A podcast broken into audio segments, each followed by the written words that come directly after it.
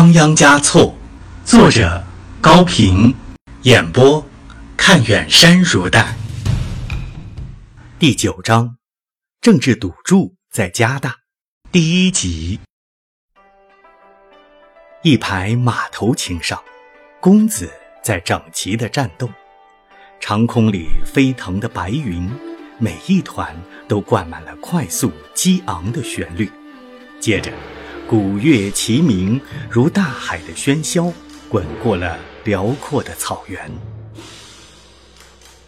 彩色的旌旗像波涛在翻动，一望无际的马队一方一方地排列着，武士们的盔甲和锋利的刀枪在阳光下闪着刺眼的亮光。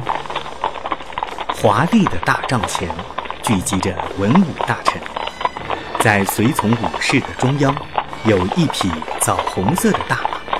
即使在高大的蒙古马群中，它也仍然显得惊人的高大。端坐在马上的，就是蒙古准噶尔部的汗王噶尔丹。九月，蒙古草原上正是黄金季节，大地上的一切都像它的伟业一样接近成熟了。他是经过精心设计之后，选择了这个地点来举行盛大的典礼。他要让人们来祝贺他的五十寿辰，并且检阅一下他的骑兵。领袖的欲望、统帅的威风、征服的嗜好，构成了一副支撑着他的灵魂的三脚架。他的两条肉腿只是作为人的象征而已。他在黄罗伞下望着他的骑兵，像牧主望着他的牛羊，为他所拥有的财富感到心花怒放。他对于队伍的集合之快尤其满意，虽然他也没有敢于使用成吉思汗的办法。据说，成吉思汗在下达了各部落骑兵集合的命令之后，就闭上眼睛，坐在帐房里数数字。每数完一百，就屈起一个手指。当十个手指全都弯曲了的时候，走出帐房一看，十万骑兵就已经排列在他的面前了。在一片向他表示效忠的欢呼声中，他的心头掠过了一片阴影。自从六年前和康熙皇帝的军队发生战斗以来，他的军队吃过两次不小的败仗。使他不得不节节后退，而成吉思汗当年却是所向无敌的。想到这里，他皱了皱眉头，下达了解散的命令，闷闷不乐地下了马，进了大帐。外面在进行赛马、射箭、摔跤，还有歌舞、说唱、野宴等，人们都在借机行乐。因为谁也说不上明天会不会走向战争，会不会投入死亡。大帐内，形形色色的僚属和新旧亲信们在争先恐后地向噶尔丹致着宋词，这些宋词加在一起，简直可以构成一部英雄传记。这算是一种特殊的集体创作，主题集中，人物突出，语言豪壮，思想鲜明。一个说。我们准噶尔部自明朝末年以来，驻慕天山北麓，得天独厚，人杰地灵，所以才降生了您这样伟大的人物。您的胸怀广阔如无边的草原，您的威严高过了天山，任何词句都无法表达我们对您的崇敬啊！一个说。您是老罕王巴图灰台吉最最心爱的王子，你自小就是神童。顺治十年，老韩王升天，那时节如果不是因为您才九岁的话，罕王之尊位是不会由令兄僧格来继承的。另一个急忙补充说：“不不，你九岁就已经很成熟了，完全可以继位亲政了。不过。”您深知谦让之礼。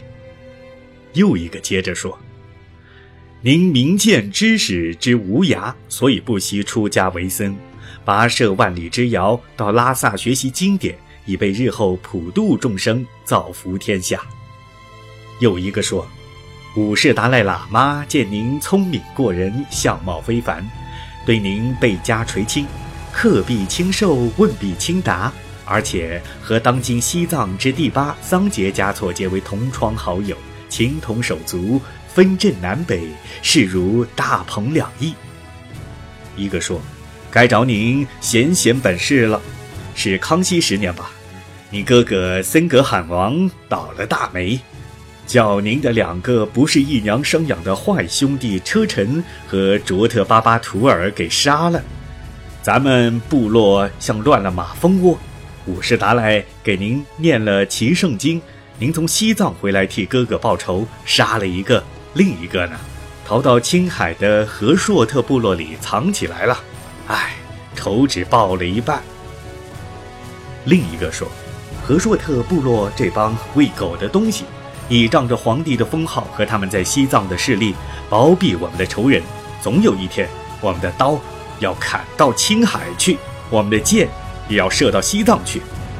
不知哪位将军吼了一声：“以后的事先不谈论吧。”一位老文官制止说：“我们是在敬致颂词，而不是宣誓出征。”我接着前面的话题重启个头吧。康熙十五年。我们的天神噶尔丹即了汗位以后，他有意掠过了噶尔丹，是在杀掉自己的亲侄子之后自立为罕的这一事实。对，一个人接上来说，五世达赖立即赠给您博硕克图罕的徽号。第二年，您征服了厄鲁特，在一年，您兼并了南疆四部，占有天山南北，号称四部盟长。威震大漠，进军蒙古，连皇帝也怕您三分呐！座中爆出一阵“万寿无疆”的欢呼。一提到康熙皇帝，一想到眼前的形势，噶尔丹的脸色就阴沉下来。四年前，他和康熙皇帝统领的大军在乌兰布通进行激战，遭到惨败，他连夜逃命。幸亏桑杰嘉措派来的特使季隆呼图克图在次日挺身而出，以武士达赖的名义带他向皇帝请和，这才骗得了六天的时间，延缓了皇帝的追兵，使他得以又逃回蒙古草原。更令他感到羞辱的是，他当时迫于形势的危殆，竟然头顶着威灵佛像发誓说，今后再不敢前来侵犯了。他后悔极了。如果早知道能够逃脱，并且又能壮大起来的话，是绝不会发下这种令人耻笑的誓言的。好的，任何保证都可以在需要推翻的时候推翻。噶尔丹无心再听那些听不完的宋词了，他关心的倒是下一步的行动。他挥手制止了又一个想张嘴继续赞颂他的人，站起身来说。我噶尔丹感谢佛光的照临，领受各位的祝贺，请退下歇息，准备痛饮吧。接着又说，请季龙呼图克图暂留一步。